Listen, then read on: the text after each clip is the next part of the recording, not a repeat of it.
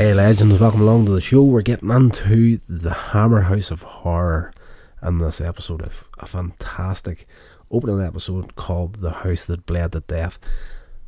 This is a great, great series, and you know, again, for if you're like myself and you're into like amateur filmmaking and that sort of thing, and you're self taught and whatnot, there there are shows that will really, really open your eyes as to, you know, how to do things on the cheap.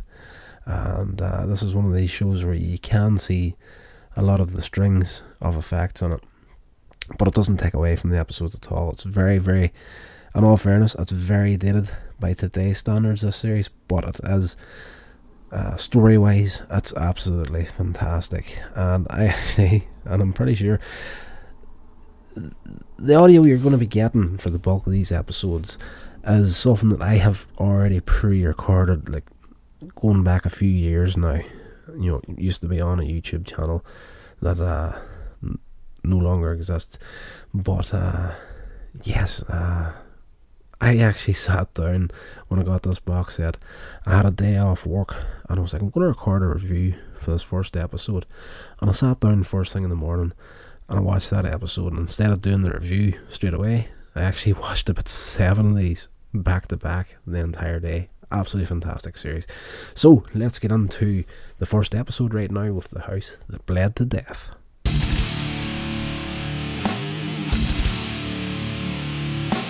This is a tasty little series.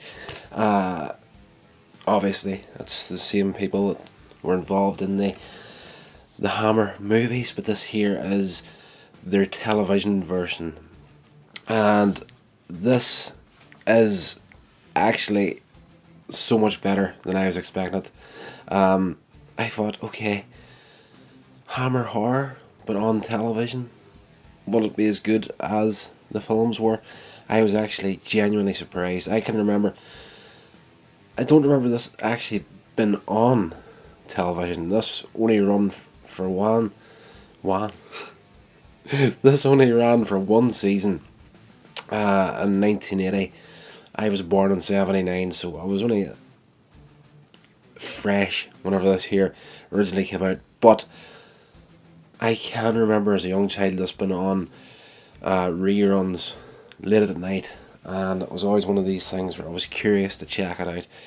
And uh, do kind of remember sneaking to the television late at night, uh, putting it on, check out some of these episodes as a very small child, and I can s- still recall, going through this box set, I can recall certain images and things that happened. So, uh, yes, I was scared as a child by this series.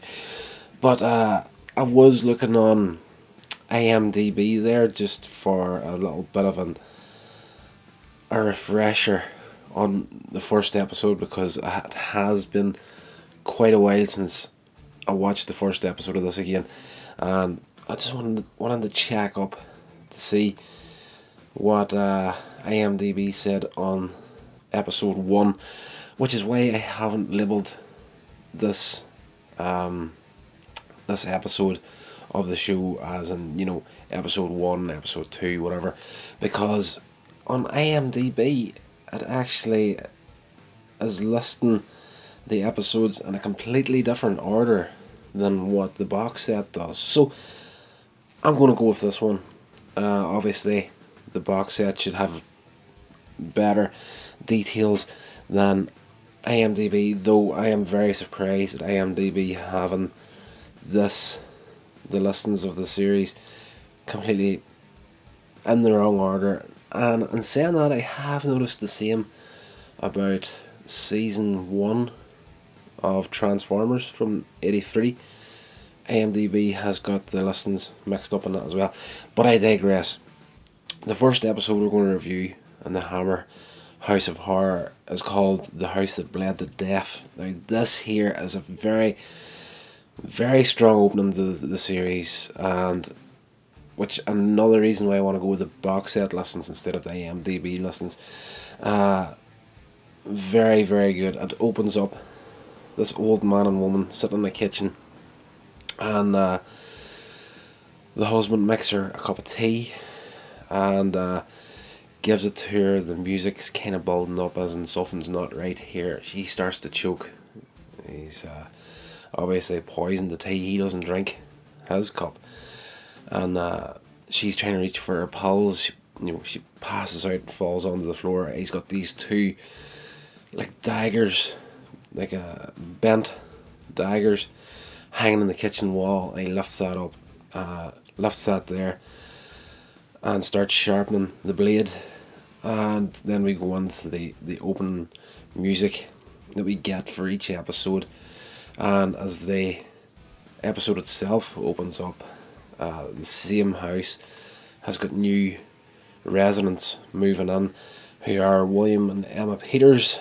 They've bought the house, it's in bad condition, and they're going to fix it up, move in, and they strike up a friendship with their their neighbours and uh, George Evans. Jean comes across, introduces herself as a neighbour, and uh, comes in, makes a cup of tea. You know, just the, the usual. You know, uh, get to know the neighbours sort of a setup. So she's there. The, couple that's moved in has got a small daughter called Sophie, and they're moving. They're having a cup of tea, and uh, the husband discovers one of the bent daggers that we seen at the beginning of the episode.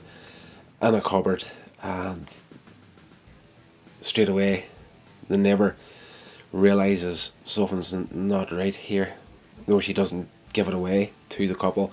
But later on she says to her husband that this knife showed up and you know I thought the the police had taken everything away from the crime scene. Uh, so we we realise that the neighbours know more than what they're letting on, and throughout the episode, more and more strange things start to happen in the house. Uh, the cat gets killed at one point, pet cat. Uh, there's a sequence in the episode. I don't want to give too much away about this episode in particular because it's very good. Basically, it's the the idea of the house is manifesting a lot of things that happened from this murder we see at the beginning of the episode. And, you know, you're thinking, okay, it's the the spirit of the woman that was killed, or it could be. We don't actually ever find out properly what happened. The old guy that killed her at the start. We don't know if at this point he's dead. We don't know uh, it could be his angry spirit in the house or the, the spirit of the old woman. So there's a lot of nice misdirection in this episode, I have to say. Uh, it was one of these endings to this episode that I didn't see coming. They did it very well. There's a an old guy turns up and and he's kind of like the sort of character this and you know I'm going to help you get out of this sort of a thing. And you think he's kind of sets him up as being like a spiritualist sort of a uh, guy but by the end of the episode we discover what is actually going on. And uh, I was going to say something there but it will completely destroy this episode for you. There is a few sequences in the movie movie, the episode where, excuse me, my sinuses are blocking up again. There's a few parts throughout the episode where things are happening within the house. There's there's the daughter, uh, there's the couple, small daughter. She's only six, maybe seven, when all this is taking place.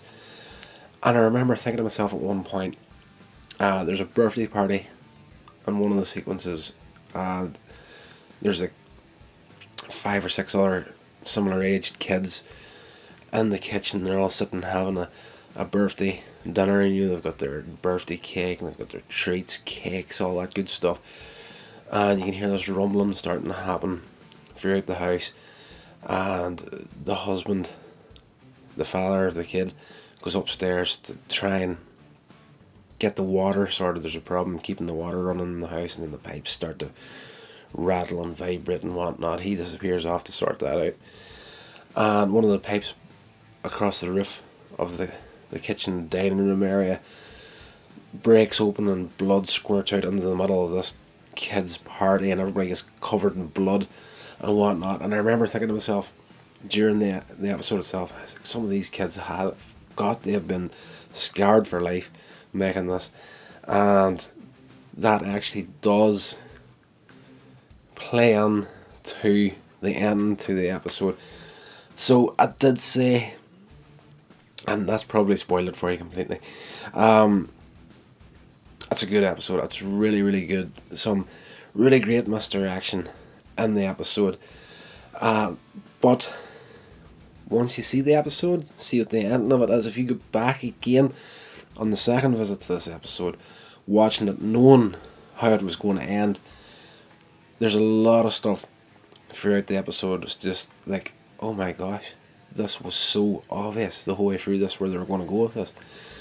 But they, the the characters, their acting.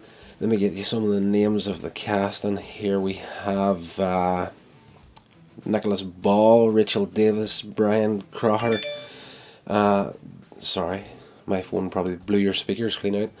Um, Patricia Maynard, uh, Milton Johns, Emma Ridley, Joanna White, George Tovey. Um, yes, I. This is such a great opener to the the Hammer House of Horror, and oh, so good. Again, great misdirection.